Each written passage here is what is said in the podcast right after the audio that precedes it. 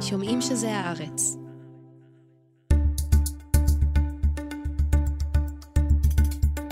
השבוע הפודקאסט של הארץ, אנחנו כאן בימים שלישי וחמישי, באולפן ליאור קודנר. האם שחרור הישראלים, פרננדו מרמן ולואיס הר, מקרב או מרחיק את העסקה לשחרור יתר הישראלים בשבי חמאס? אנחנו נשאל את השאלה הזאת את דוד מידן, שהיה מראשי המוסד, וניהל את המשא ומתן על העסקה לשחרור גלעד שליט. זו לא שאלה צבאית או מדינית, היא קשורה רק לניסיון ההישרדות של נתניהו, יגיד כאן. נדבר איתו גם על מה קרה בחמאס מאז 7 באוקטובר והאינטרסים של יחיא סינוואר. הנשיא ביידן הצטרף השבוע לטיק טוק כדי לשכנע צעירים להצביע לו. 75% מהאמריקאים מודאגים מגילו של הנשיא. אנחנו נשאל את המומחה להזדקנות, דוקטור שי בריל, האם הנשיא סובל מדימנציה, האם הבעיות הרפואיות של בנימין נתניהו לא מקשות עליו לתפקד, ובאיזה גיל ומצב לא מומלץ יותר לרוץ בבחירות. ולבסוף גם על מסעדות היוקרה שחוזרות, למרות ואולי בגלל המצב. עם רותם מימון והמסעדנים גיל דהן ומיכל גולדברגר, ניזכר במפות הלבנות, בחומרי הגלם שהתייקרו מאוד, ובסועד הישראלי שרוצה אוכל גורמה במחיר סביר.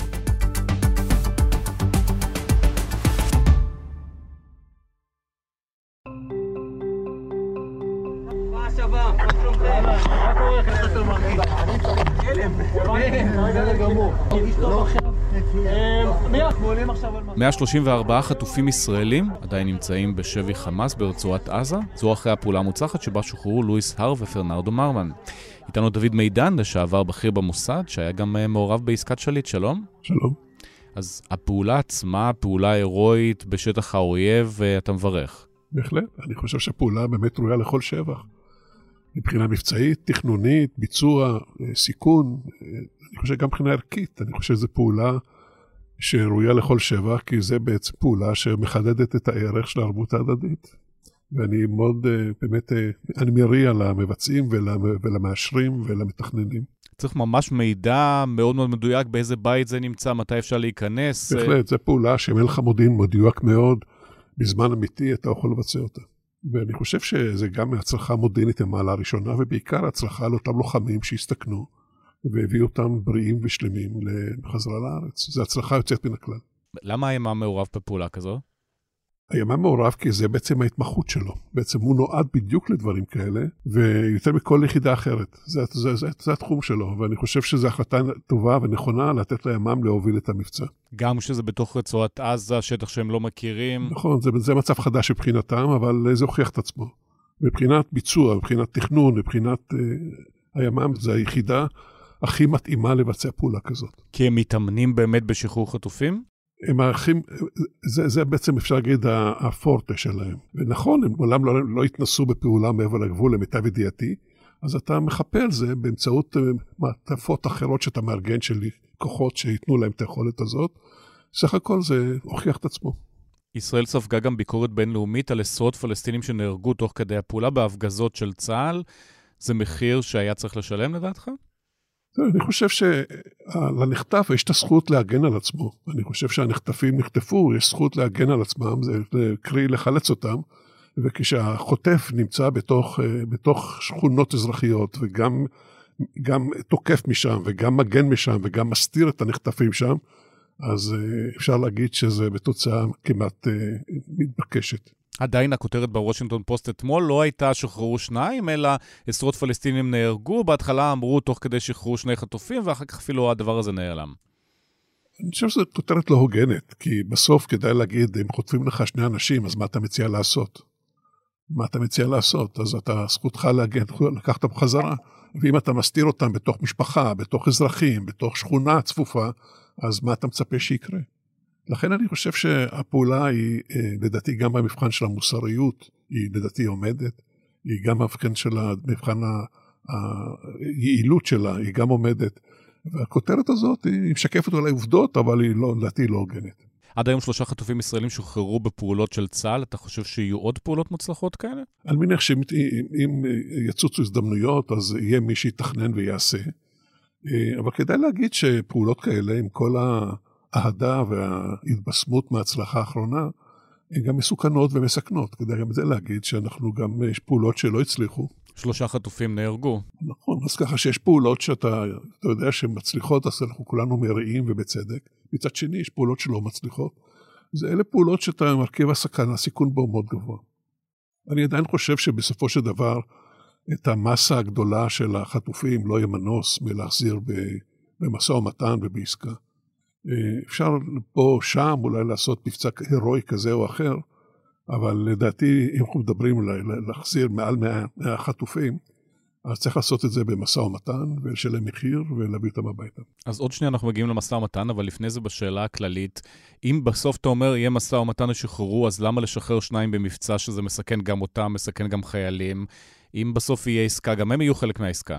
תראה, קודם כל אנחנו לא יודעים מה יהיה, אנחנו, אנחנו מקווים שיהיה, ומקווים שבסוף תהיה עסקה, ויהיה בסוף איזשהו משהו שאפשר להחזיר את האנשים. אבל פה זה שני גברים יחסית מבוגרים, ידעו שהם כלולים באחת העסקאות, זה לא חיילים שבאמת אולי יהיה יותר לא, מסובך לא- מהחמאס לא רוצה. לא, אני לא הייתי עושה הבחנה כזאת בין מבוגרים לבין חיילים, אני אומר שההיגיון אומר החמאס ש... החמאס עושה הבחנה כזאת. נכון, הוא עושה הבחנה כזאת, וזה די כופה אותה עלינו. אני חושב שברגע שיש לך הזדמנות להציל אדם, תממש אותו. זו, זו הגישה, אני אומר, אם יש הזדמנות להציל חייל או מבוגר או, או בחורה או חיילת, אני, כל מי שיכול להיות, אתה צריך לנצל ולעשות את זה.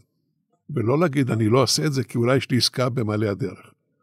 אתה צריך לעבוד בכמה מישורים במקביל, אתה צריך מצד אחד לעבוד על משא ומתן, לנסות להתקרב כמה שניתן לאיזושהי עסקה, ומצד שני, אם יש לך הזדמנות אה, כדי להציל אדם אחד, ולדעתי זה, זה שווה ונכון לעשות את זה. חילוץ כזה, איך הוא משפיע על חמאס? אה, זה מכה מורלית לדעתי לחמאס, בטח להנהגה שלו. זה מעיד על חדירות, זה מעיד על... אה, זה תבוסה. מבחינתם זה תבוסה, הנה שמרנו, והנה לא הצלחנו לשמור עליהם, ולקחו לנו אותם מהידיים. עכשיו יחפשו משת"פים, ימצאו איזה שעיר לעזאזל? אני מניח שהם יבדקו איך זה קרה להם, הם יבדקו, הם יחפשו איך, איך בכל זאת הצליחו להגיע לזה. אה, מבחינת החמאס זה מכה, אני לא חושב שזה משנה משהו בכוח שלו במשא ומתן או משהו אחר. כי, כי עדיין לו, יש 134. יש לו, כן, יש לו די קלפים, אפשר להשתמש במילה שחטופים קלפים ביד, אה, להשתמש בהם. אבל בהחלט, ברגע שאתה נכנס לתוך רפיח, בתוך שכונה צפופה ובתוך אנשים מוגנים, עם מאבטחים חמושים, ואתה מצליח להיכנס ולהרוג את המאבטחים ולקחת את החטופים, מבחינתו זו תבוסה. דיברנו ממש בתחילת המלחמה על זה שהחמאס חטף יותר מדי אנשים, אמרת, לא צריך כל כך הרבה, אז היה 200 נכון. ומעלה, לא ידענו מספר מדויק. עכשיו 134 זה גם מספר מטורף שגם צריך לשמור עליהם. דיברו בהתחלה במנהרות, פה ספציפית זה היה בתוך מבנה, אז כבר ארבעה חודשים מנסים לשמור עליהם, גם לנהל משא ומתן. אז אם אתה מנסה להיכנס לתוך הראש של היריב, האויב, שניהלת איתו במשא ומתן בעבר, מה הולך שם? אני חושב שבשבעה באוקטובר, כשהיה לו את הכמות האדירה של החטופים, לדעתי, אני, אז אני הערכתי, ושזה מאמץ לוגיסטי גדול מבחינתו, להתמודד עם כל, ה, עם כל החטופים האלה, להסתיר אותם, להכיל אותם, והיה לו עוד חזית אחת, חזית של הסברה, היו שם ילדים, והיו שם נשים, נשים מאוד מבוגרות.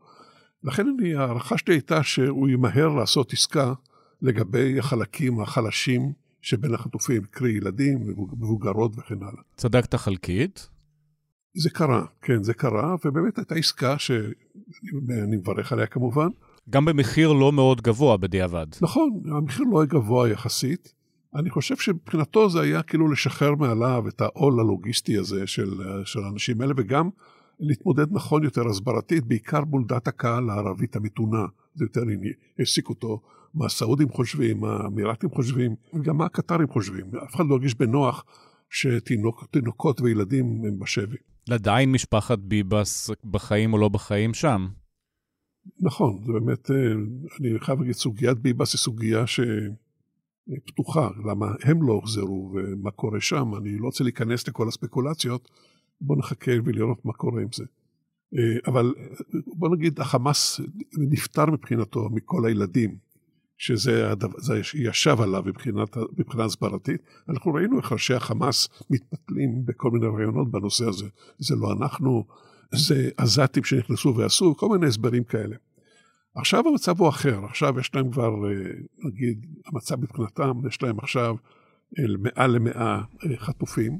לפי דיווחים בתקשורת הבינלאומית, אפילו אולי 50 מהם לא בחיים. אנחנו לא יודעים. אני כרגע לא, אני, ממש בנושא כל כך רגיש, כדאי להתמקד בעובדות. המוכחות ובדיווחים הרשמיים.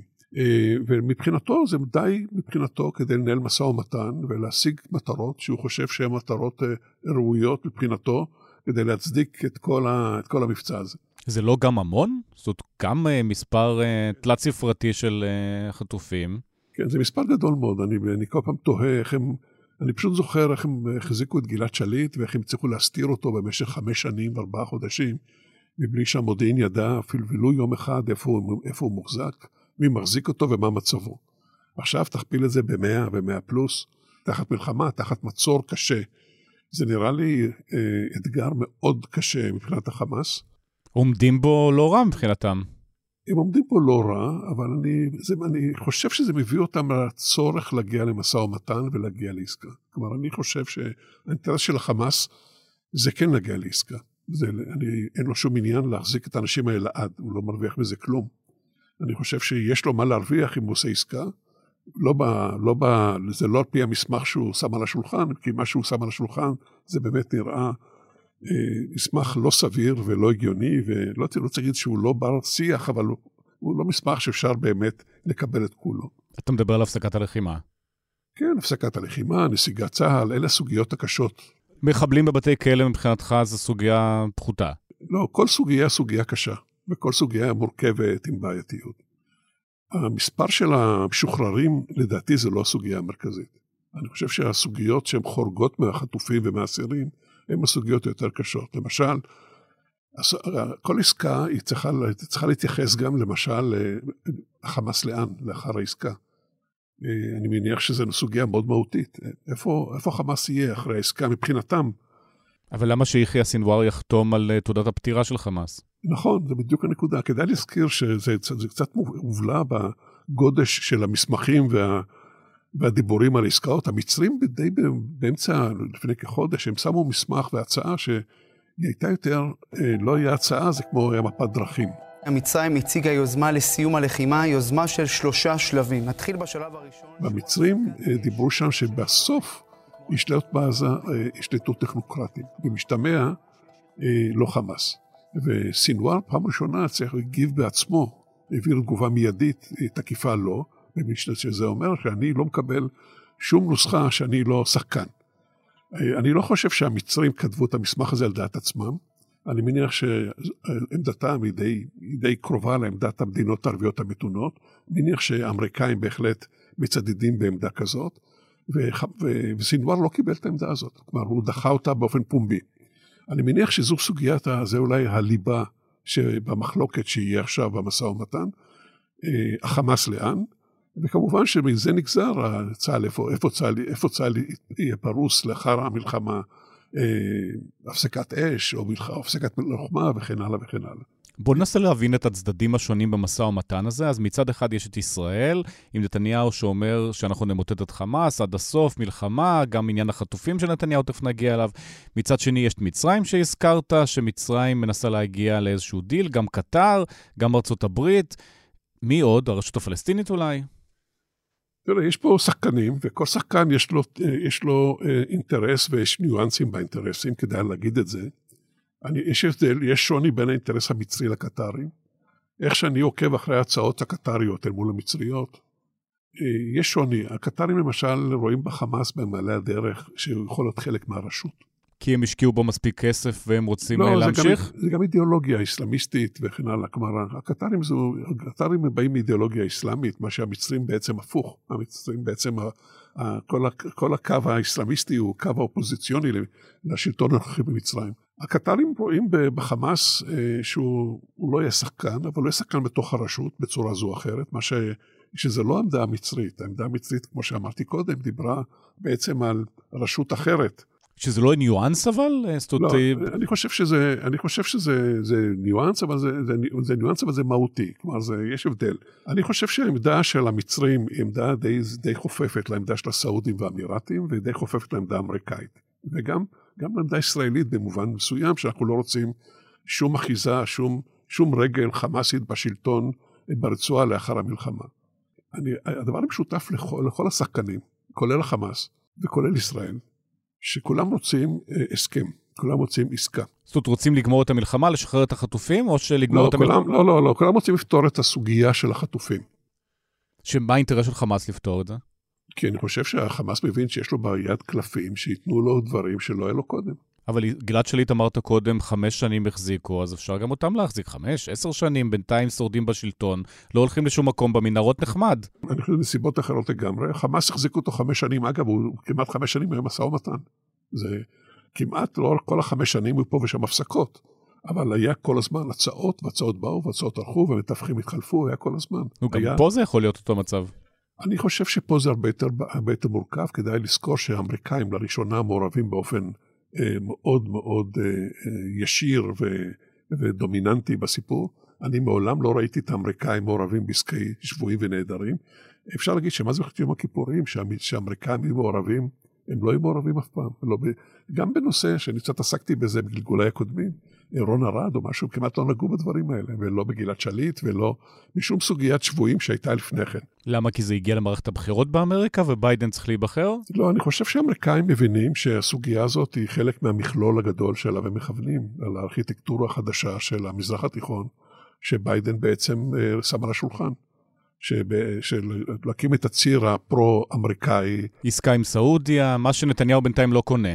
מדינה פלסטינית. נכון, נכון, זה בדיוק העניין, שבעצם האמריקאים מתכננים תכנון רחב, והם מבינים שבלי לפנות את האבן נגף הזאת, שקוראים לה חטופים, ואבן נגף, לא במובן שהחטופים אבן נגף, אלא הסוגיה היא אבן נגף בתכנון האמריקאי.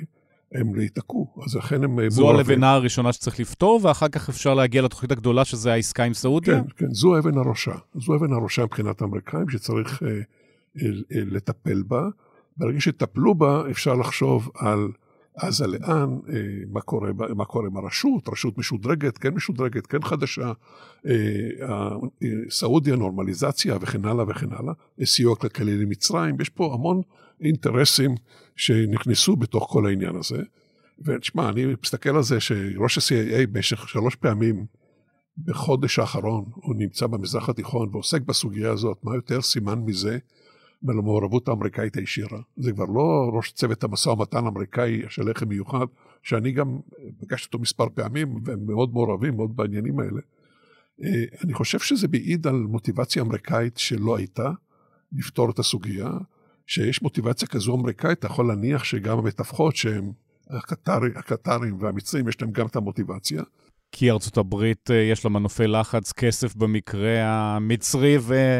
אינטרסים בקטר? למצרים יש אינטרס נוסף, שבעצם הסוגיה של עזה היא סוגיה שמשליכה אה, ישירה עליהם, מה שלא עם הקטרים. שלמשל, אה, הם מאוד לא רוצים כמובן שפליטים מעזה יבואו אליהם, זה בשבילם זה קו שלא עובר. איימו בהתחלה על הסכם השלום, אחר כך קצת ריככו את זה, אמרו שלא כן, אבל... לא על זה ייפול הסכם השלום. נכון, נכון, זה מה שהם אמרו, אבל כדאי לזכור, כדאי לזכור שגם ערעור הסכם השלום זה לא באינטרס שלנו. גם להכעיס את המצרים זה לא באינטרס שלנו. אנחנו צריכים להגיע למצב שפותרים את הסוגיה הזאת בצורה כזאת שזה מתואם עם המצרים, כאשר האינטרס שלנו בתוך העניין, וכאשר אנחנו לא פוגעים באינטרס מצרי, יש לנו אינטרס עצום, גדול. אני לא רואה משהו יותר חשוב לישראל היום מבחינה פוליטית, אזורית, מאשר השלום עם מצרים. ואסור לנו, לנו לדגדג אותו, אסור לנו לגרום לו שמישהו יח... שגם הדעת הקהל במצרים תהיה נגדו כתוצאה ממהלך שלנו, שפתרנו בעיה אחת וקיבלנו בעיה במכפלות הרבה יותר גדולה. אז טיפול במנהרות ברפיח זה מה זה אקדח שאנחנו שמים על השולחן עכשיו כדי לאיים ולהאיץ את העסקה? תראה, אני, אני חושב שהמנהרות זו בעיה אמיתית. ויכול להיות, ונאמר בכמה הזדמנויות, שיכול להיות שהיה צריך לתקוף את הנושא המנהרות מלכתחילה, ולא לסוף. אני חושב שצריך לגמור את האירוע העצום הזה, את המלחמה הזאת, עם איזשהו פתרון למנהרות מרפיח. אבל כנראה אין, זאת אומרת אין פתרון. צריך לחשוב על פתרון זולת כניסה צבאית, אה, אתה יודע, אני מסתכל על, אלא אם כן זה כניסה צבאית מתואמת עם מצרים, או בהבנה של מצרים, או בקריצה של מצרים, אינני יודע, צריך לחשוב על משהו, אבל אה, חייבים, אני חושב עכשיו, אני אומר, לסיים את, את האירוע הזה של המלחמה האחרונה, בלי לפתור בעיית המנהרות לרפיח, אני לא רוצה להגיד שכמעט לא עשינו כלום, אבל בעצם השארנו את הבעיה כמעט אה, מדממת ופתוחה. פה אתה שותף לדעתו של נתניהו, שאומר בתקשורת הבינלאומית, טיפלנו בשלושת רבעי מהבעיה, רבע נותרה ברפיח, אנחנו חייבים לטפל בזה. תראה, אני מסכים שהבעיה הזאת חייבת uh, להיפתר. אני לא מקבל שהפתרון היחיד הוא צבאי. זו הנקודה שאם יש מחלוקת, אני חושב, ש... אני חושב שאנחנו צריכים למצות את הפתרון ברפיח בכלים מדיניים, במעורבות ישירה אמריקאית. אבל מה זה, החיילים האמריקאים שייכנסו לתוך המנהרות? אני לא חושב שחיילים אמריקאים, אפשר לחשוב, יש כל מיני נוסחאות אחרות שאפשר לעשות, אבל אז הנושא הזה צריך להיפתר, ואני לא, לא חושב שהפתרון הצבאי הוא היחיד. מה שהצד הישראלי אומר כל הזמן, שאין, זה, הצד, זה הפתרון היחיד ואין בלתו. אני, אני, אני חייב להגיד שאני אה, תמיד מסתכל על הצד הצבאי תמיד כפתרון אחרון לכל מיני בעיות, ולא פתרון ראשון. אתה שותף גם לדעה שהחטופים והמלחמה זה לא שני הפכים, אלא שני דברים שבאים ביחד? זאת אומרת, כן צריך להפעיל לחץ על רפיח ואז זה יקדם את העסקה, או לפעול ברפיח, כי אז אולי יחטפו ישראלים אחרים נוספים? תראה, ישנו כל מיני אמירות שקשה להוכיח וקשה להפריך, ואני מתייחס אליהן ככה בספקנות. האמירה שאומרת בוא נלחץ צבאית וזה יביא אותו למשא ומתן, הייתה אמירה הזו כבר נאמרה כמעט חודשיים. וזה לא, האמירה הזו לא הוכחה כנכונה. עכשיו, האם מחר בבוקר זה לא יכול לגרום להם להגיע? כן. אני אומר, זה חודשיים אנחנו לוחצים, ולא ראיתי שסינואר רץ למשא ומתן ושלח את האנשים שלו, מה תביאו פתרון תוך שבועיים. אני לא ראיתי אה, שזה קרה. שר הביטחון מדבר על זה כל הזמן, כל נאום שלו זה המסר. נכון, זה המסר. זה, בוא נגיד, בחודשיים האחרונים זה לא הוכיח את עצמו, ויכול להיות מחר בבוקר, אולי אחרי החטיפה, זה יכול לשנות משהו. אני אומר את זה בזהירות, כי כמו ש... פתאום סינואר יצא מהמנהרה יניב דגל לבן? לא, אני לא רואה תרחיש כזה, אני אבל רואה תרחיש בהחלט שברגע שאתה מגיע לתוך ח'אן יונס ורפיח, ואתה עולה על כל המפקד, יש פה הישגים משמעותיים בימים האחרונים, שכל ה, המרכז התקשורת שלהם בידיים שלנו, ואתה מצליח לחטוף בתוך שכונה, בתוך רפיח, אז הם יכולים, זה יכול להביא אותם למצב של המחשבה שאולי הגיע הזמן להזדרז עם, עם עסקה, זה יכול להיות בהחלט. לצמצם הפסדים? או לממש רווחים, תראה את זה איך שאתה רוצה את זה הפוך, מבחינתם זה מימוש רווחים, לא צמצום הפסדים. אנחנו מצמצמים הפסדים, הם מממשים רווחים, זה משהו אחר לגמרי. אחרי מה שהם השיגו ב-7 באוקטובר, מבחינתם כל דבר באמת אה, זה כבר אה, לא צריך עוד. תראה, קשה להגיד את זה, אבל אה, הגינות מחייבת להגיד את זה. הם כבר ניצחו ב-7 באוקטובר, וכל מה שנשאר מאז מבחינתנו זה לצמצם הפסדים. זה בעצם למזער ככל שניתן את התבוסה. ושכל עוד יש חטופים שם, אנחנו מובסים. כל עוד יש חטופים שם ומוחזקים שם, אנחנו מובסים. נכון, נשמדנו, ונכון, נהרגו להם מספרים אדירים של, של מחבלים וכן הלאה, אבל בשורה התחתונה אנחנו עדיין מתבוססים שם, אנחנו עדיין לא מוטטנו את החמאס, אנחנו עדיין לא החזרנו את החטופים, בוא נגיד את המסה, את הכמות המרכזית של החטופים. אנחנו כל הזמן עסוקים בלמזער את אותה תבוסה שקרתה ב-7 באוקטובר. כדאי להגיד את זה. אני אומר את זה לא באי נוחות גדולה, כי קשה מאוד להודות בתבוסה, זה, אנחנו הובסנו. ומפה ואילך אנחנו מנסים עכשיו לצמצם את זה.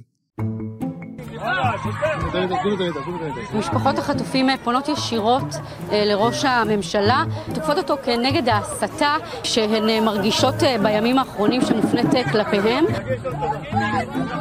אבל יש לך עוד ועוד חיילים הרוגים. מכונת הרעל הביביסטית ממש מאשימה את החטופים והמשפחות שלהם שמחלישים את ישראל. תראה, כל, ה, כל, ה, כל ההסתה הזאת שאני שומע מול המשפחות, ואני גם ראיתי במו עיניי איך זה כך, ההתנפלות על המשפחות, הגידופים, גם אפילו, אפילו האלימות, היא בעיניי התחתית של התחתית של השפל. אני חושב שזה דבר מכוער, זה דבר שהוא לא קביל, ואני לא רואה, אמ, אני ממש משתומם איך זה לא מגונה על ידי ראש הממשלה והשרים בממשלה.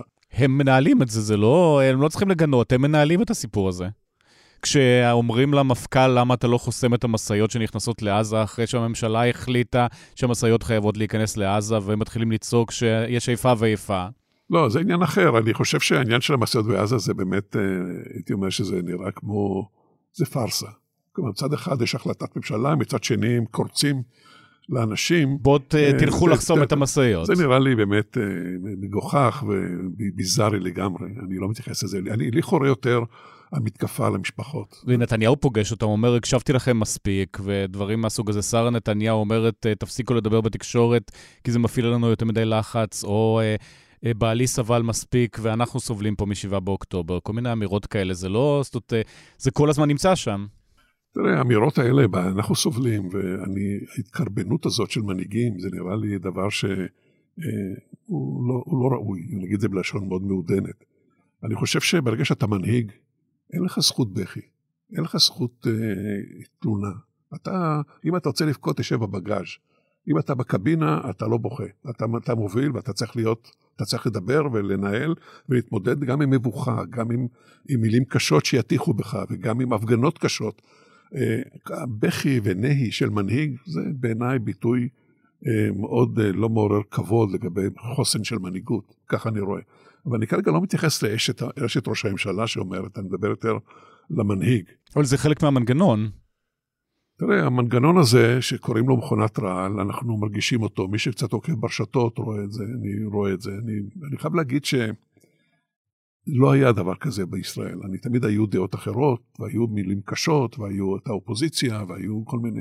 אבל uh, מערכת כזו מתוזמרת, ממומנת, ולא יודע אם ממומנת, אבל מתוזמרת ואינטנסיבית שעובדת, היא לא הייתה. Uh, זה אחד מהחולאים של החברה הישראלית של היום, ככה אני רואה את זה. אולי זה איזו אסטרטגיה מאוד מתוחכמת של להוריד את המחיר של העסקה, שהפוך, אה, שיש ביקורת כל כך גדולה בישראל, אנחנו נשלם מחיר הרבה יותר נמוך, החמאס דורש שנפסיק את המלחמה, והנה, יש לחץ ציבורי, רוב הישראלים לא מסכימים, אז אולי זה משהו בתחכום על, שאנחנו לא מצליחים להבין אותו כרגע, ובעוד כמה חודשים, שנים נבין.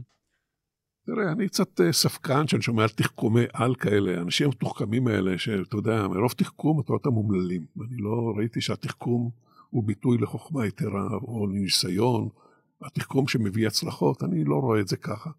מה שאני רואה שזה מאכיר יחסים, מה שאני רואה שזה גורם לשסע בתוך החברה, מה שאני רואה שקבוצות מוכות וחבוטות של משפחות חטופים, הן פגועות ונעלבות מהדבר הזה, זה מה שאני רואה. תגיד, יש איזה... יש איזה מהלך נסתר, גאוני, שמעבר לזה, שזה, אני, אני מתייחס לזה בספקנות מאוד גדולה. להוריד את המחיר. מחיר של מה? של אותה עסקה שדיברנו עליה בהתחלה, שאם החמאס דורש... ומישהו באמת חושב שמכירת הרעל היא זו שתוריד את המחיר? אני חושב שזה מילים, אני חושב שמי שאומר את זה, הוא לא יודע מה זה חמאס. הוא לא יודע מה זה מחירים, הוא לא יודע מה זה... אבל חמאס תמיד אומרים שהוא קשוב למה שקורה בתוך ישראל, מאוד מבין, סינואר יודע עברית, מבין את החברה הישראלית, מתגאה בזה. אז פה הוא מבין שבית, אה, בניגוד למה שאולי חשב בהתחלה, שמוכנים לשחרר את החטופים כמעט בכל מחיר, אז יש חלקים בציבור הישראלי אולי גדולים שלא מוכנים. גם בסקרים, אגב, הרבה אנשים אומרים שעצירת המלחמה זה ביג נו נו, לא יקרה. תראה, חמאס באמת, אה, החמאס יודע עברית יותר מאשר שישראלים יודעים ערבית. זה המצב שלנו, פעם זה היה הפוך אגב. והחמאס עוקב ויודע, והוא גם מכיר היטב את הרגישות הישראלית אה, לחיי אדם, לחיי אנשים שנשבים, והמחיר הגבוה שהוא מוכן לשלם. הוא יודע את זה, זה, זה, זה די, בוא נגיד, זה דבר שהוא די ברור לו ואין פה מה לחדש לו. למרות שחלק מההנחות השתנו, למשל הכניסה הקרקעית שישראל מאוד חששה ממנה נכנסה, בסך הכל התנהלה בהצלחה מבחינת uh, ישראל, גם מספר ההרוגים בצד של צה"ל. יש הרוגים, אבל אין לחץ מאוד גדול לממשלה להפסיק את הלחימה בגלל ההרוגים. תראה, אני מנסים להיכנס לראש של החמאס כל הזמן, ואתה יודע, זה, זה, זה, אתה נכנס לעולם של ניבוי. וזה עולם מאוד מתעתע ומאוד, אה, אתה יודע, אה, היכולת לטעות בו היא גדולה. כבר טעינו הרבה. כן, אני חושב שהחמאס מכיר אותנו היטב, הוא גם מכיר את החולשה שלנו לחיי אדם, לכן הוא גם הקיש מזה שישראל תימנע ככל שניתן מכניסה קרקעית. ובכניסה הקרקעית האחרונה, אני, הערכה שלי, הזהירה, הניבואית הזהירה, שהוא הופתע מההיקף שלה ומהאינטנסיביות שלה ומהחוסן החברתי של ישראל אל מול האבדות.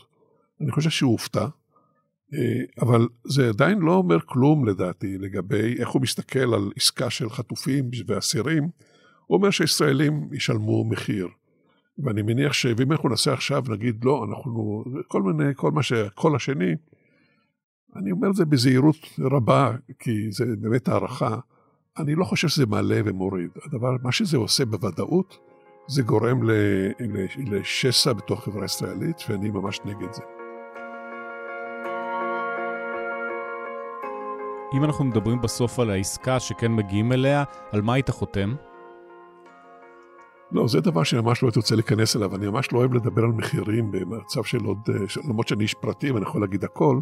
למה? כי הצד השני מקשיב וידע מה ישראל תהיה מוכנה? כי אני חושב שזה סוג הדברים שהצד השני יכול ללמוד מזה ולקבוע לו כל מיני, אני חושב שזה יכול לעזור. מה הגבולות גזרה? כן, אני חושב שעסקה היא תהיה עם מחירים כואבים. זה לא יהיה מה שהחמאס רוצה. וזה לא יהיה מה שהוא כתב עכשיו במסמך האחרון שלו, בטח זה לא ייגע בסוגיות שמעבר לחטופים ואסירים.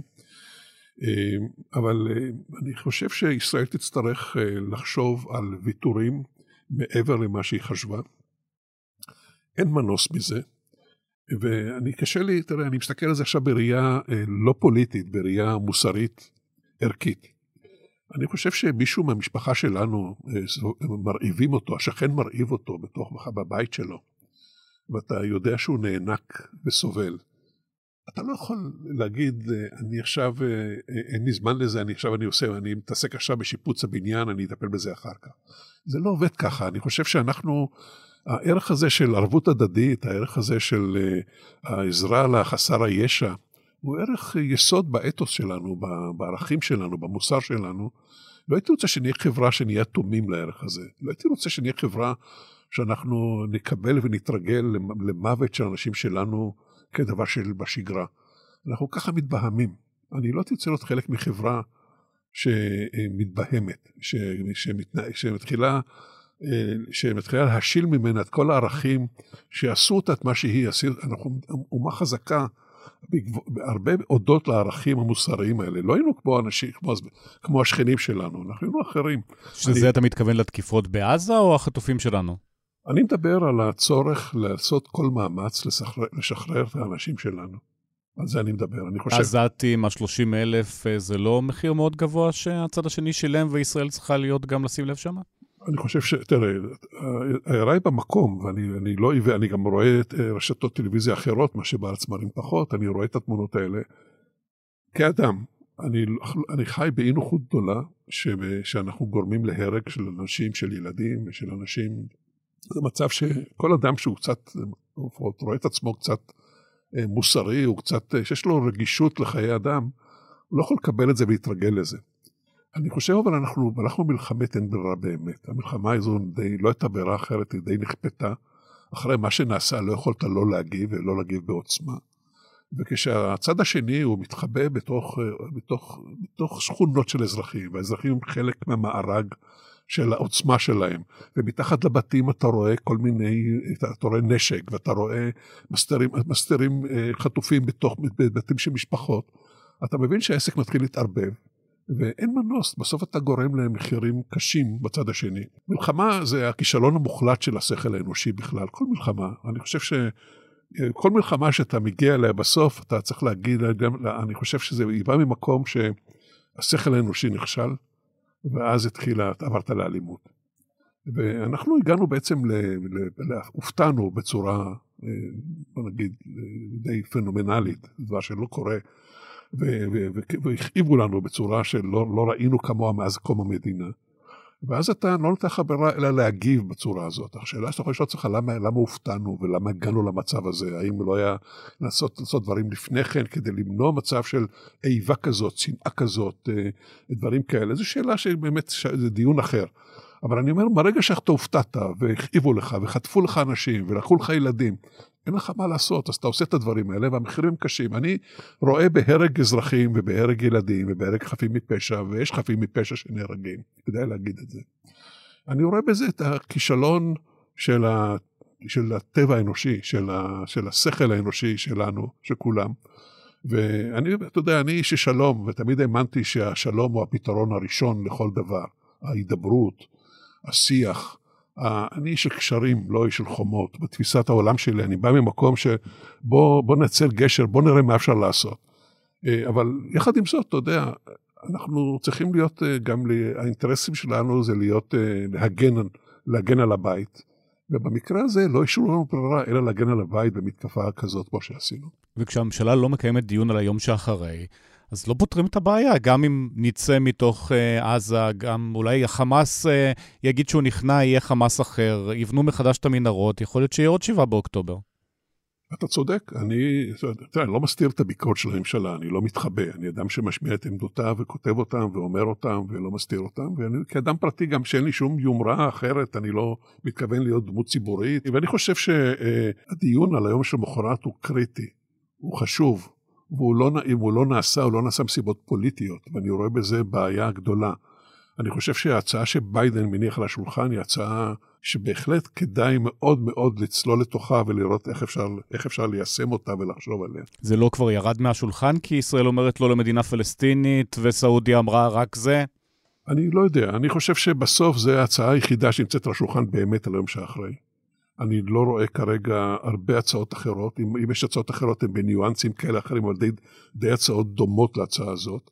והבריחה מלדון בה היא בריחה פוליטית. אני חושב שנתניהו יהיה מוכן לכל ויתור, בתנאי דבר אחד, שזה לא יפגע לו בקואליציה ובממשלה. כלומר, כל ויתור. בדיוק כמו סינואר, גם הוא רוצה לשרוד. הוא רוצה, נכון, לא רוצה לשרוד, ואני חושב שאם בסוף ההחלטה תהיה ההישרדות שלו אל מול דיון למחרת ופתרון אזורי רחב, הוא יעדיף את ההישרדות שלו, אני אומר את זה בכאב, בכאב גדול, כי אני חושב שזה המצב. ולא שנתניהו מאושר בחייו, בשגרת חייו כראש ממשלה. אני לא בטוח שהוא קם בבוקר והוא כולו רץ בשמחה. לא כיף לו, אתה אומר. לא כיף לו, הוא לא, אני לא, אני מסתכל עליו, אני לא רואה שהוא חי בתחושה שיש לו מלא שמחת חיים ומלא חדווה. אבל לא, לא שם בשביל זה, הוא מרגיש שהוא כמעט המשיח מציל את העם היהודי. לא, אני חושב שהוא מציל את עצמו, אני חושב שהוא רואה בזה שהוא נכנס בשלטון את השכפ"ץ שלו מפני, מפני המשפט ומפני תוצאות המשפט. לדעתי זה הסיפור. כמה שאנחנו נברח מזה, זה הסיפור. יש לו משפט, הוא כנראה בסביבות מאי צריך להעיד כעד, כנאשם. אני חושב שזה הדבר שיושב עליו, זה השבעה באוקטובר הפרטי שלו, וכדי כדי איכשהו להינצל מזה או לצאת מזה פחות חבול, הוא צריך את השכפ"ץ שהוא בשררה ובכוח ובשלטון, ומבחינתו זה הדבר המרכזי, לצערי הרב, זו המציאות וככה אני רואה אותה. ועסקת החטופים, הוא יחתום עליה או לא יחתום עליה רק לפי האינטרס הפרטי, מה שמשמר את כוחו? אני חושב שהוא יסכים לכל עסקת חטופים, בתנאי שזה לא מפגר את הממשלה. זאת אומרת, אם בן גביר ישתוק או יגיד לא, לא, לא, אבל בסוף לא יפרוש מהממשלה, הוא יחתום, אם לא, אז לא? אני חושב שאם תהיה עסקת חטופים, שבסוף הוא מבין שעסקת חטופים תפרק לו את הממשלה, והוא יעבור, הוא לא יהיה ראש ממשלה, והוא יהיה חשוף, לדעתי הוא לא יסכים. אם תהיה עסקת חטופים, או מבצע כזה או אחר, שזה לא מסכן אותו מבחינת האחיזה שלו בשלטון, הוא יסכים. בסוף, אני בעיניי, על זה קם ויפול הכל. דוד מידן, תודה רבה.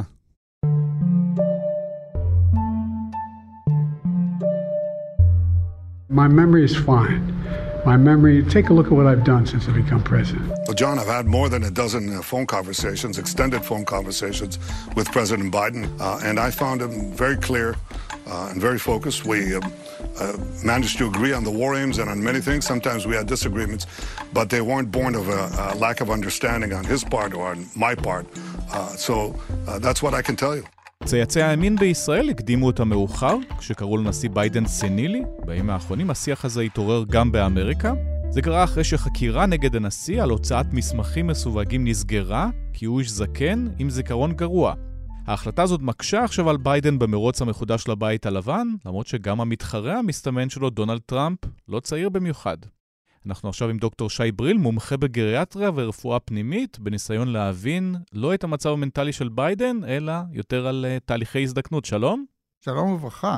הבעיה הבולטת ביותר היא הזיכרון שלו. הנה שתי דוגמאות. בשבועות האחרונים הוא סיפר שדיבר עם שני מנהיגים מתים, הראשון מנהיג גרמניה הלמוט קוהל, וגם נשיא צרפת פרנסואה מיטרן. And I sat down and I said, America's back.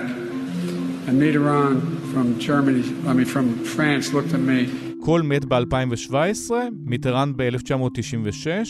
מה זה אומר?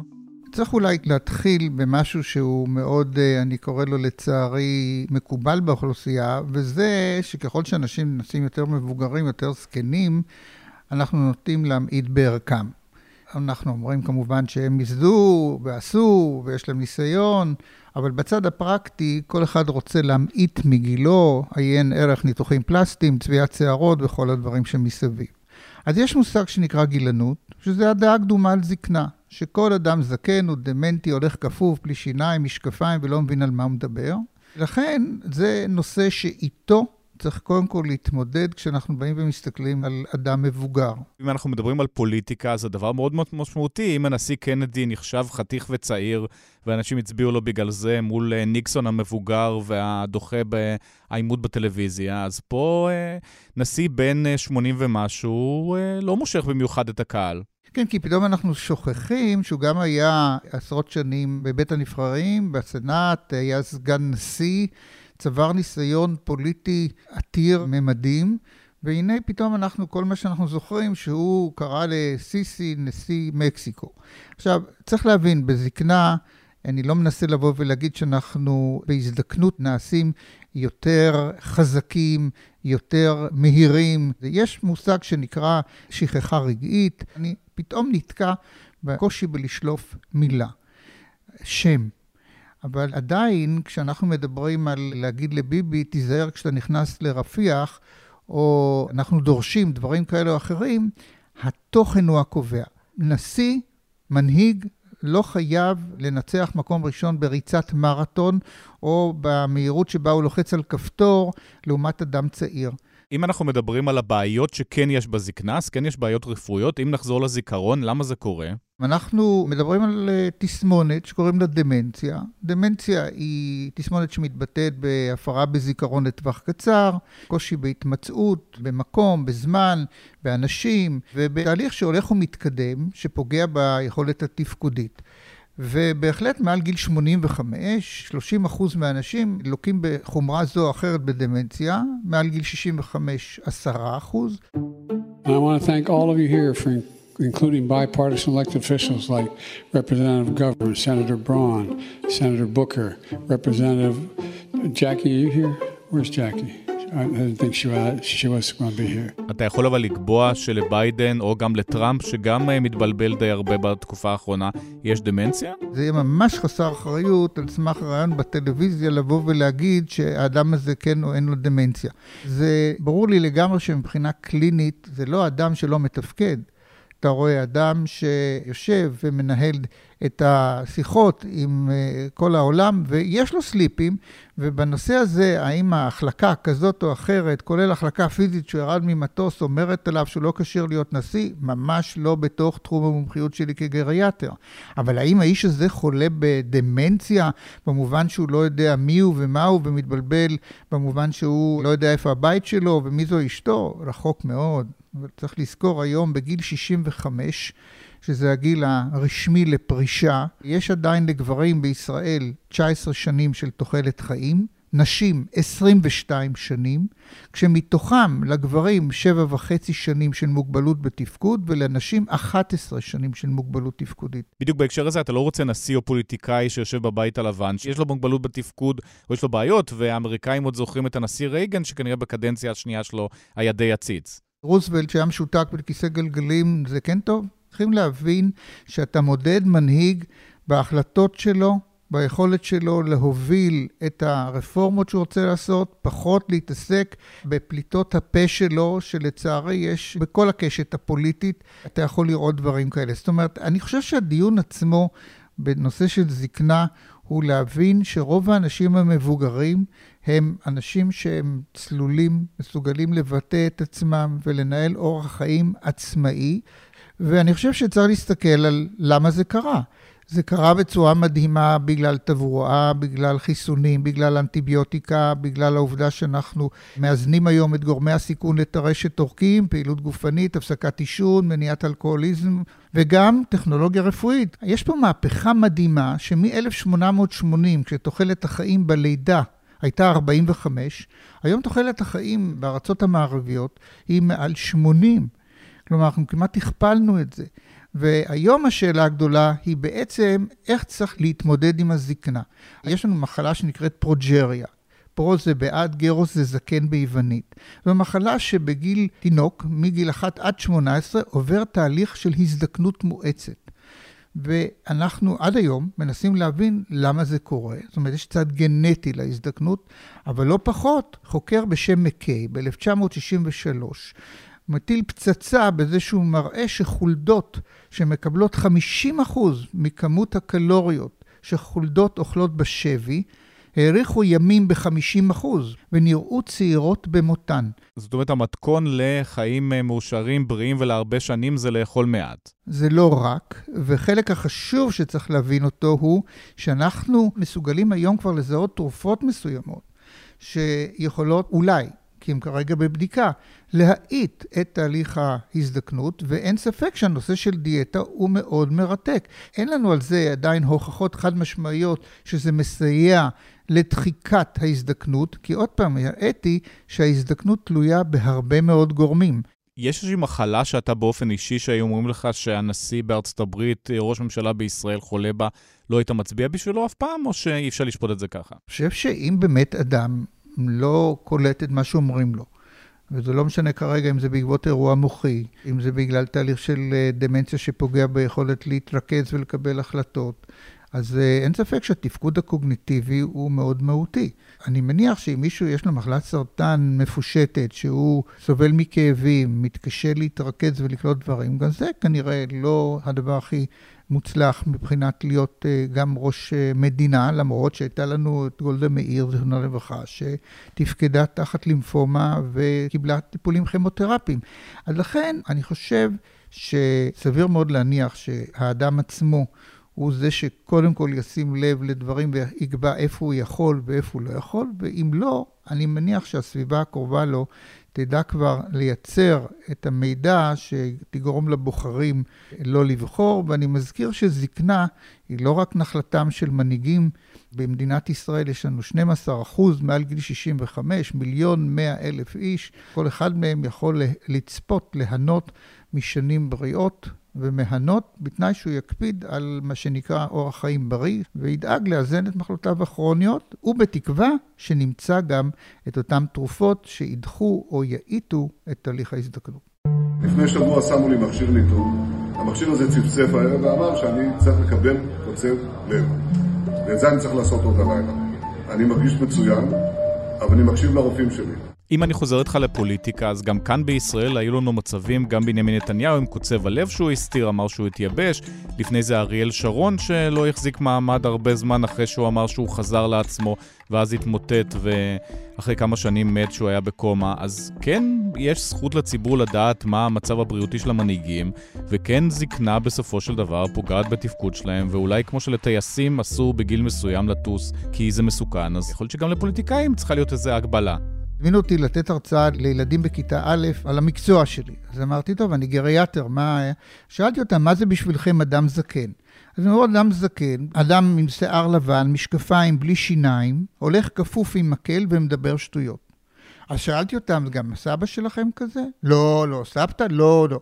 זאת אומרת, להראות לך שהסטיגמה היא חזקה מאוד, וצריך לשפוט לגופו של עניין. ולבוא ולהגיד היום שכל אדם, ואני מבדיל הבדלה גמורה בין טייס, שבעצם צריך להגיב מהר מאוד בלחיצת כפתור ולקלוט בו זמנית המון נתונים כדי להנחית בשלום מטוס בסערה או בכל דבר אחר, לבין מנהיג שה qualification שלו, מה שנדרש ממנו זה חשיבה לאו דווקא תמיד תחת אש. הוא לא מסתער, הוא לא נלחם במחבלים. אבל הוא גם נדרש לקבל החלטות בלחץ, בפרק זמן קצר, הוא אחראי על חיים של אנשים.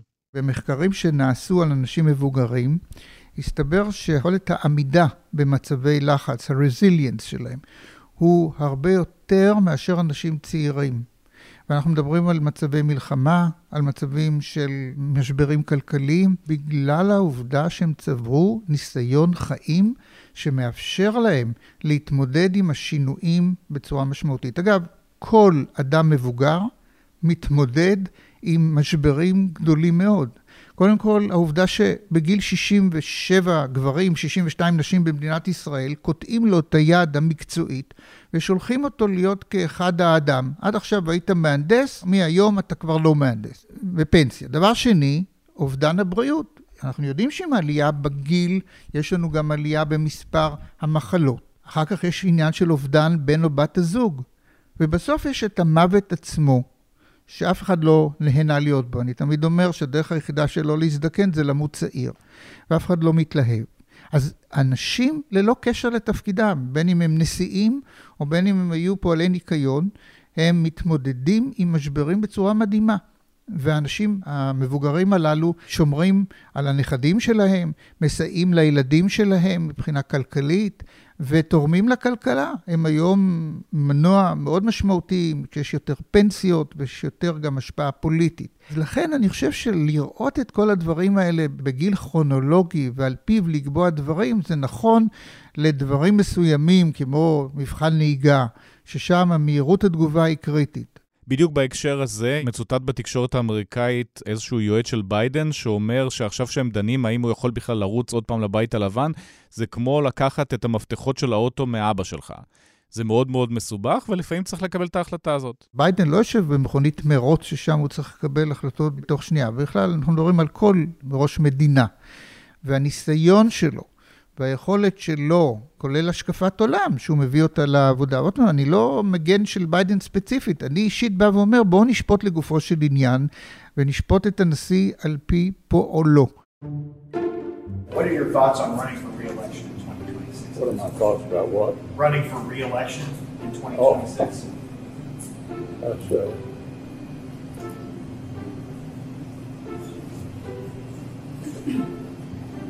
Did you hear the question, Senator? Running for re-election in 2026? All right, I'm sorry, you all. We're going to need a minute. עוד דוגמה מהפוליטיקה האמריקאית, מיץ' מקונל, מנהיג המיעוט הרפובליקאי בסנאט, היו לו לפחות כבר שתי תופעות שהוא עמד במסיבת עיתונאים, פשוט קפא לפחות לחצי דקה, ונראה שהוא עובר איזה משבר מוחי או משהו כזה.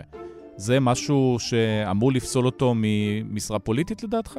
אתה לא יכול לקבל החלטה כזאת דרמטית על סמך אירוע שקרה. שני אירועים, וזה קצת מוזר שעומד פוליטיקאי מול המצלמה והוא לא איתנו. נכון, ויחד עם זה, אני חושב שאנחנו קצת ממעיטים בעובדה שכל אחד מהמנהיגים האלה, וכל אדם, ברגע שיש לו איזושהי בעיה בריאותית, יעשה את המקסימום כדי לטפל בבעיה, וכשמגיע רגע מסוים שהוא מבין שהבעיה הזאת מסכנת אותו, והוא לא יכול למלא את תפקידו, אז הוא לא ימלא את זה, ברוב הגדול של המקרים. אבל לא בטוח, יש אנשים שפשוט לא יודעים לפרוש. כמו שבפנסיה בסוף היא מחייבת אותך בגיל 67 או 62 לשים את המפתחות על השולחן וללכת. לפוליטיקאים פשוט אין תאריך תפוגה, אז הם פה איתנו עד המוות, והם לא מבינים את זה. הייתה טענה שבגין המנוח סבל מהפרעה דו-קוטבית. הוא בין גלים של uh, מנהיג סוחף, היפומני, לבין מצבים של דיכאון, שבאחד מהם הוא גם פרש. ואנחנו בוחרים אנשים. אנשים מטבעם סובלים ממחלות. שבחלק מהמקרים יכולים לעזור להם למלא את מה שהם רוצים, בין אם זה הפרעת אישיות נרציסטית, ובין אם זה כל דבר אחר שמניע את האדם. Mr. President, for months when you were asked about your age, you would respond with the words, watch me. Many American people have been watching and they have expressed concerns about your age. That is they, your judgment. They, that is your is judgment. That is not the judgment of the press. I'm the most qualified person in this country to be president of the United States and finish the job I started. ביידן עצמו, 75% מהאמריקאים אומרים שהם מודאגים ממצבו, אני מניח שהמצב הזה מתסכל גם אותו באופן אישי. יש משהו שיכול לעשות, או שזה אבוד, או אומר זקנה זה לא סקסי, זה מה שיש? אני חושב שהחלק החשוב, שאני אומר את זה לכולם, כי זה יותר חשוב מאשר רק הנשיא, פעילות גופנית, פעילות גופנית, פעילות גופנית. אם ניקח את ה-green zones בעולם, מקומות שבהם אנשים מגיעים לגיל 100, אנחנו יכולים לראות שהנושא של תזונה, בין אם זה ביפן או ביוון, אורח החיים פעיל, וגם הצד החברתי, מעורבות חברתית. לא להיות תקועים לבד בבית וכל הזמן לבהות בטלוויזיה. כל הדברים הללו שמניתי, הם בעצם יעילים לכל אדם, וגם לנשיא ארצות הברית, וגם לכל אחד מאיתנו בהגיעו לגיל 65. דוקטור שי בריל, תודה רבה. גם לך.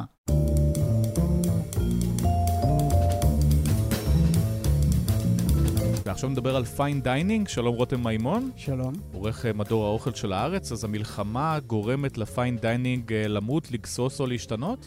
להשתנות בעיקר. אני חושב שה fine dining לעולם לא ימות, אה, לפחות לא כמו שאנחנו מכירים אותו בישראל, אבל הוא באמת משתנה. האוכל שלנו מאוד פיין, חומרי הגלם מאוד פיין, המחיר פיין מאוד. פחות מפות לבנות, פחות הקיפוץ uh, ישבנים הזה, יותר uh, פרוע, יותר משתנה, הרבה הרבה יותר יקר, אבל אחר. מה זה אומר uh, לא ימות ומה זה הרבה יותר יקר? כי לאנשים יש כסף ואין לאיפה להוציא אותו? לא, אלא אנשים תמיד ירצו לחגוג uh, יום הולדת, וגם יש אנשים בישראל שכן יש להם כסף והם כן טסים בעולם בעקבות אוכל טוב, הם רוצים ליישם את זה גם בארץ.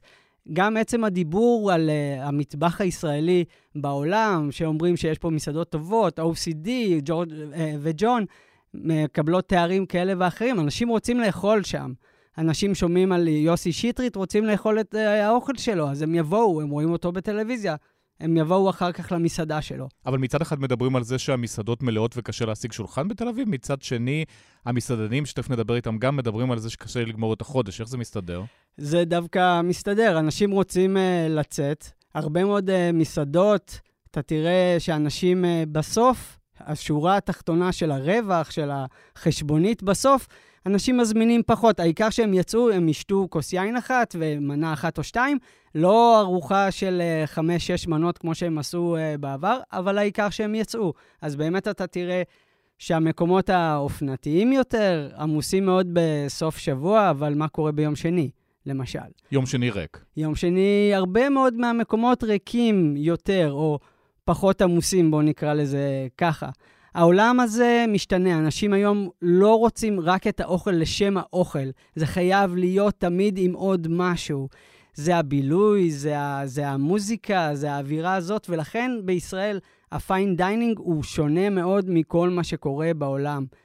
אם OCD ניסתה לעשות את אה, נומה ב- בישראל, OCD ואיבה וג'ורג' וג'ון הופכים להיות איים קטנים בתוך עולם המסעדנות המאוד גדול ו- ושוקק שיש לנו כאן.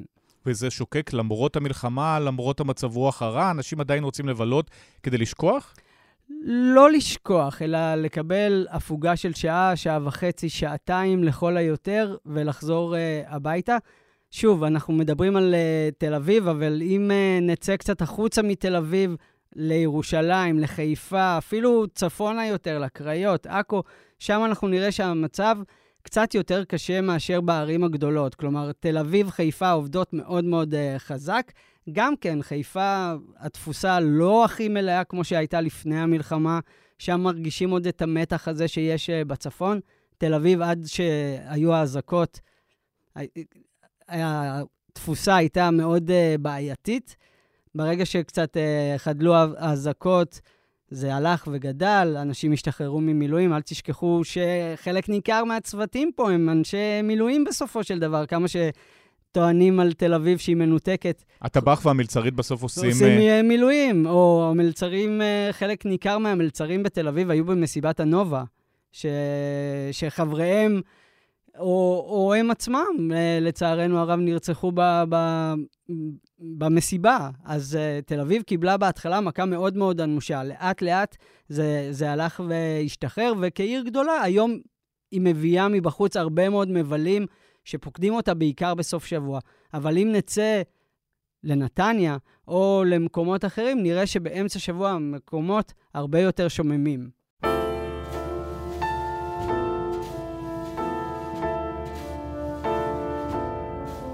מי שיושבים לצדך זה שניים ממסעדת צ'נה, שתכף נדבר עליה, אז השף גיל דהן, וגם מיכל גולדברגר, הקונדיטורית של המסעדה. שלום. אז אצלכם התפוסה מלאה? זה משתנה נורא. במהלך השבוע זה קצת פחות חזק. הסופ"שים הרבה יותר מלאים, וגם כמו שרותם ציין, המון קהל שמגיע גם מחוץ לעיר. במהלך השבוע זה די משתנה.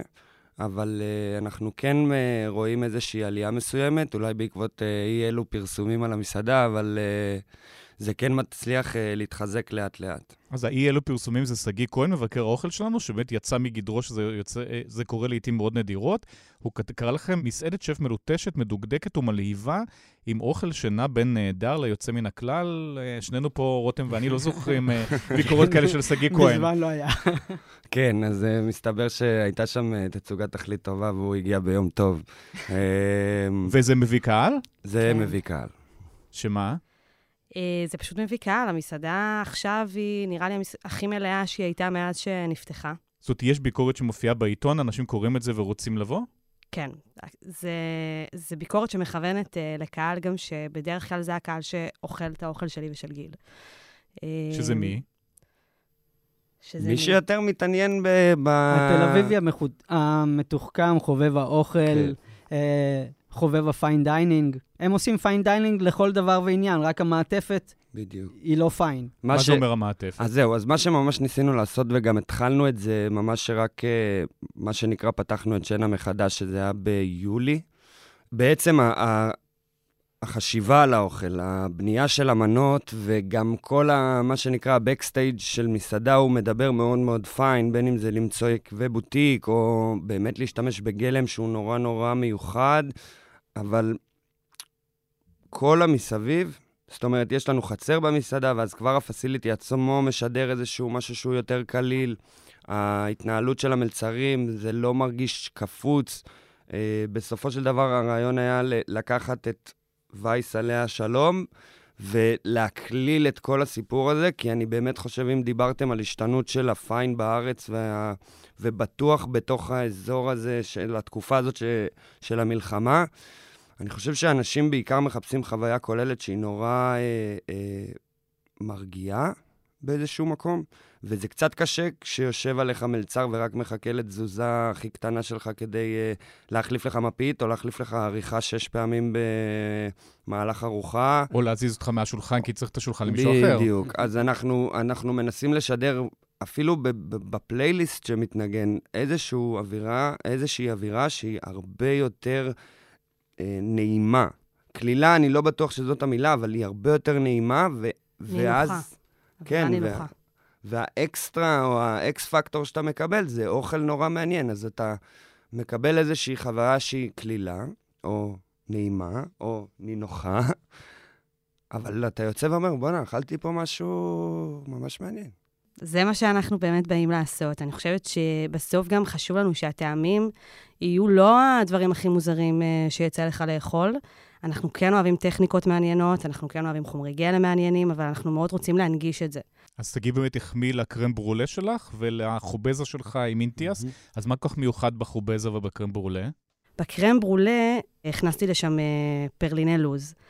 Uh, שנתן לזה גם טעמים כאלה אדמתיים, ושידכנו אותו לגלידת וניל שרוף. אז זה נותן איזשהו משהו אג'י כזה, שלא משהו שאתה מצפה יותר מדי מקרם ברולה, אבל תמיד חשוב לי כאילו להישאר עם כזה רגליים על הקרקע, ש...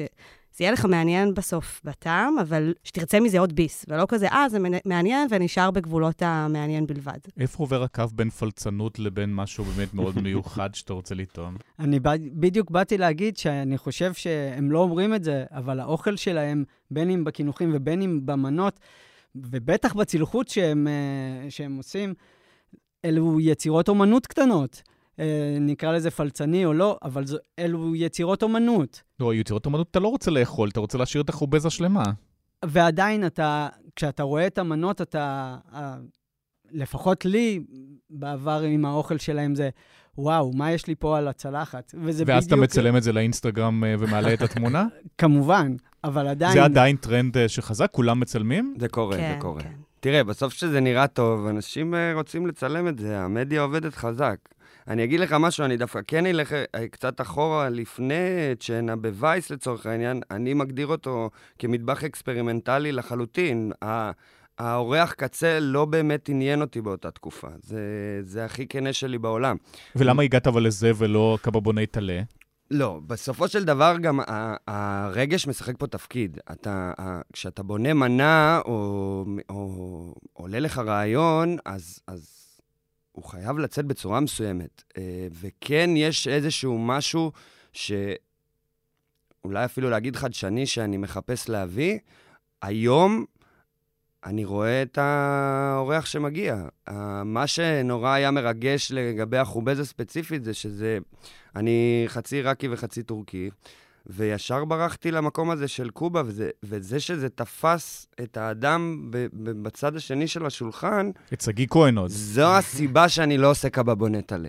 אתה מבין? כאילו, זה משהו שהתחבר ביחד, יצאתי מהבית, ראיתי את כל החובזות פורחות, אמרנו, יאללה, בוא ניקח את זה, קיבלנו אינטיאס נורא נורא שמן. אמרנו שחייבים לעשות משהו עם הבטן שלו. אז כי... במקרה פשוט הייתה חובזה והיה אינטיאס, אמרת בוא נחבר? ואז הכל אה, אה, הותח ביחד, ואז חיפשנו רוטב שהוא מצד אחד נורא מעניין, מצד שני, מה יותר מתאים אה, לדגים איזה חמוסטה טובה כזאת? ואז השתמשנו בהידרה לעשות סיר, השתמשנו ב... ב טכניקה או משחר הימים של החמוסטה, וזה קיבל איזשהו אופ, אופי שונה. מצד אחד אתה מכיר מה אתה אוכל, מצד שני זה נורא חדש לך. וזה מרגש אותי ב- ב- בתור מי שיוצר את המנה הזאת. וזה גם חלק מהטרנד של שימוש בכל החלקים של הפרה או הדג? תראה, טרנד לא טרנד, אנחנו עושים את זה שנים כבר, אני חושב שגם כדי, דיברנו על מחירים ויקר, כדי להיות כמה שיותר צמוד לעלות של חומר הגלם, אנחנו עושים את זה. זה, זה, זה מגיע גם ממקום כלכלי, אבל גם באמת מאיזושהי אידיאולוגיה של zero waste. העולם הולך לכיוון לא טוב, אנחנו כולנו יודעים את זה. אני חושב שהדבר המינימלי שאפשר לעשות זה באמת לכבד את החומרי גלם שעובדים איתם ולעשות את הכל. במלחמה אפשר להשיג בכלל חומרי גלם טובים? למשל וניל ממדגסקר עוד מגיע? וניל ממדגסקר עוד מגיע, כן. אני חושבת שאפשר, אני יודעת שבים יש קצת בעיות, זה יותר כן. המקום של. גיל. כן. אה, ודגה. ודגה, אבל אני, אני לא נתקלתי... זאת אומרת, כל מה שאת רוצה מגיע, יש הכל, אה, זו לא הבעיה. לא, זאת לא הבעיה. אז מה הבעיה? מה הבעיה אצלי? אצלי הבעיה שאני במילואים, בגדול. זאת הבעיה, בכנות. אז אני, הנוכחות שלי במסעדה ירדה, אה, והשליטה שלי היא בעיקר מרחוק, שזה קצת משהו שקשה שמה, למישהי שולחים לך כמוני. תמונות, ואת אומרת, זה לא זה, זה לא הווניל השרוף הנכון? משהו כזה, כן. אני- שרפתם יותר מדי את הווניל. שרפתי יותר מדי את הווניל, לא שאני רואה תמונות כזה באינסטגרם, ואז שולחת להם, למה זה נראה ככה? למה מישהו מעלה את התמונה והיא נראית ככה? אבל uh, זה בעיקר שליטה מרחוק, אז זה משהו ש, שלי הוא קצת קשה, וגם הדיסוננס המאוד מאוד מאוד גדול, שנראה לי כל המילואימניקים חווים, שבאמת uh, נתלשנו מחיינו, ואז צריך uh, או לחזור או לשלב, וזה מאוד מאוד, uh, זה לא פשוט. אז אצלי זה, זה מה שאני בעיקר חווה, פחות עכשיו חומרי גלם שלא מגיעים וכאלה, או יצירתיות, כל, אצלי היצירתיות דווקא לא נפגעה. כאילו, בקטע הזה אני ונראה לי גם גיל, יש לנו מלא רעיונות. ו... הפוך, את במילואים, את חולמת על איך כבר תעשי את הווניל הבא? ברמות, כן, ממש. אז תשתפי אותנו, מה? אז עכשיו באמת אה, בוער בי קצת הרצון להכניס קינוחים חדשים. מחליפים קולקציה. כן, מחליפים קולקציה. שמה הכיוון? אז יש לנו גלידת קמומיל, שהולכת זה לצאת עם אה, קונסומי תות וג'ל לימון פרסי ותותים טריים וטימין, שכל הטעמים האלה הם יחסית מוכרים, אבל אתה לא תמיד רגיל לקבל אותם בקינוח.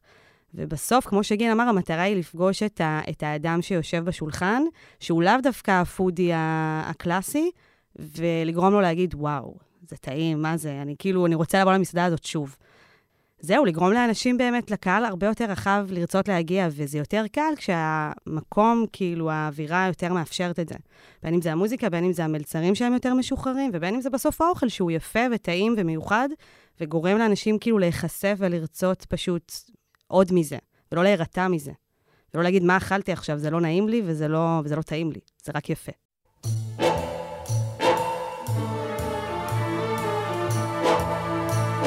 אז דיברתם על הקהל הרחב, בואו נדבר בכל זאת על המחירים. אז תמיד אומרים שבתל אביב רק אוכלוסייה מאוד מאוד ספציפית יכולה להרשות לעצמה לאכול. זה נכון? אה, אם אתה הולך ככלל, תראה, המחירים מאוד גבוהים. אנחנו ממש מנסים להנגיש אותם, אני לא חושב... אין לנו... מה זה אומר להנגיש? אין לנו מנה בתפריט אה, יותר מ-96 שקלים. למה, בכוונה אתה רואה איזשהו עוגן מעל 96, אני לא 100 עובר שקל זה יקר מדי. אני לא עובר את זה. אה, אבל ו- אז המנות לא קטנות נורא? יש מנות קטנות יותר, יש מנות אה, שהן קצת קטנות, יותר... אבל שהן. קצת יותר אה, גדולות. אבל תראה, בסופו של דבר, המשימה שלנו כנותני שירות זה גם לבנות ארוחה. ברגע שטווח המחירים לא עובר אה, לצורך השיח את ה-96 שקלים, אתה יכול ליצור ארוחה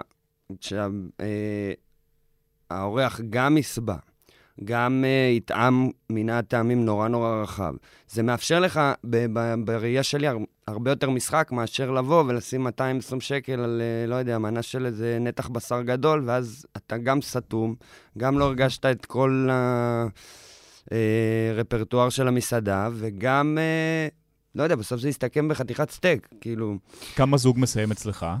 זה יכול לנוע אה, בין אה, 400 שקלים ל-500 שקלים, ל-600 שקלים, זה הכל תלוי באמת בכיס, אתה מבין? ואז פלח האוכלוסייה שאנחנו פונים אליו הרבה יותר גדול. אבל גם ב-400 אתה תשבע וגם ב-600 אתה תשבע. המטבח הישראלי היה מאוד מדובר בשנים האחרונות בעולם, עכשיו בעקבות המלחמה אתם צופים איזושהי רגרסיה? אני לא חושב.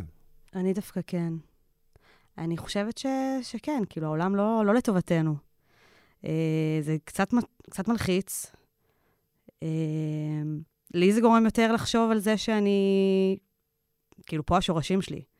וכאן, אה, וצריך להתמקד במה שקורה כאן ועכשיו. והיו לי הרבה מחשבות, לנסות, קצת לעשות סטאז'ים בחו"ל, לעבוד אולי קצת. זה טיפה קהה עם המלחמה. אצלי. אני חושב שראינו בשנים עברו, למשל בתחרויות אזוריות, כמו ה-50 Best, שנכנס uh, לפני שנתיים ל- לאזור, והשנה הייתה אמורה להיות uh, השנה השלישית, ושפים ש... שהשפים שלנו ממש התחברו איתם מהמזרח התיכון, פתאום יצאו בכל מיני uh, קריאות אנטי-ישראליות. זה בפירוש לקח uh, אותנו קצת אחורה. זאת אומרת, אי אפשר לדעת, אה, בקרוב יהיה הדירוג הבא, אי אפשר לדעת אה, איפה ואיך אה, נדורג, אבל בהחלט מרגישים מבחינת האווירה שיש אה, פחות אהדה לישראל מאשר אה, בשנים קודמות.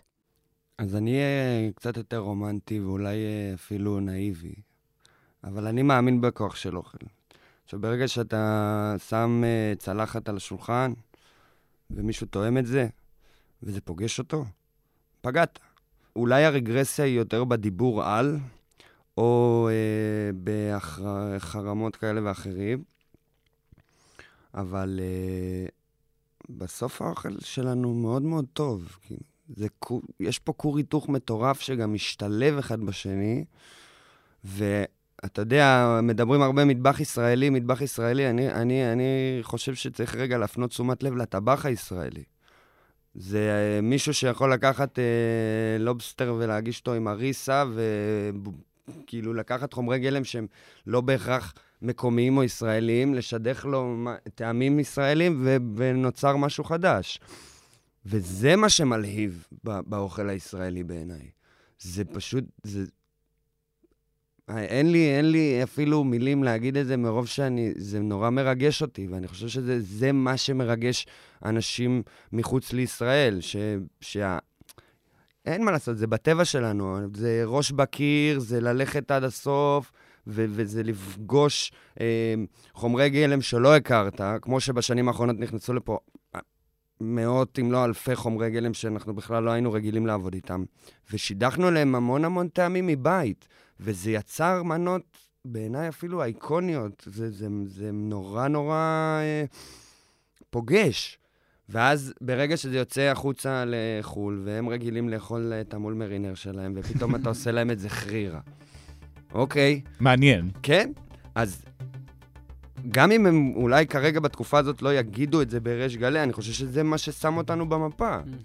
מיכל גולדברגר, גיל דהן ורותם מימון, תודה רבה. תודה, תודה רבה. רבה.